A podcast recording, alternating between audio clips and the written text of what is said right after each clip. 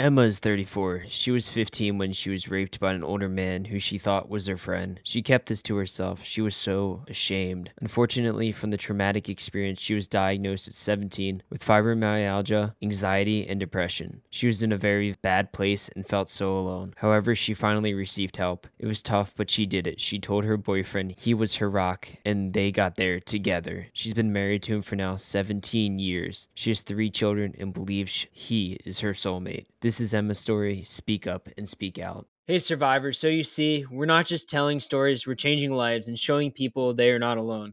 When you share my podcast, you're helping to show survivors they are not alone too. You really can create the life that you desire. And even if you're struggling right now to heal, your struggle is part of your story. And your story is your superpower. Keep going and speak up. Share this with as many people as you think need to hear this story to show they are not alone.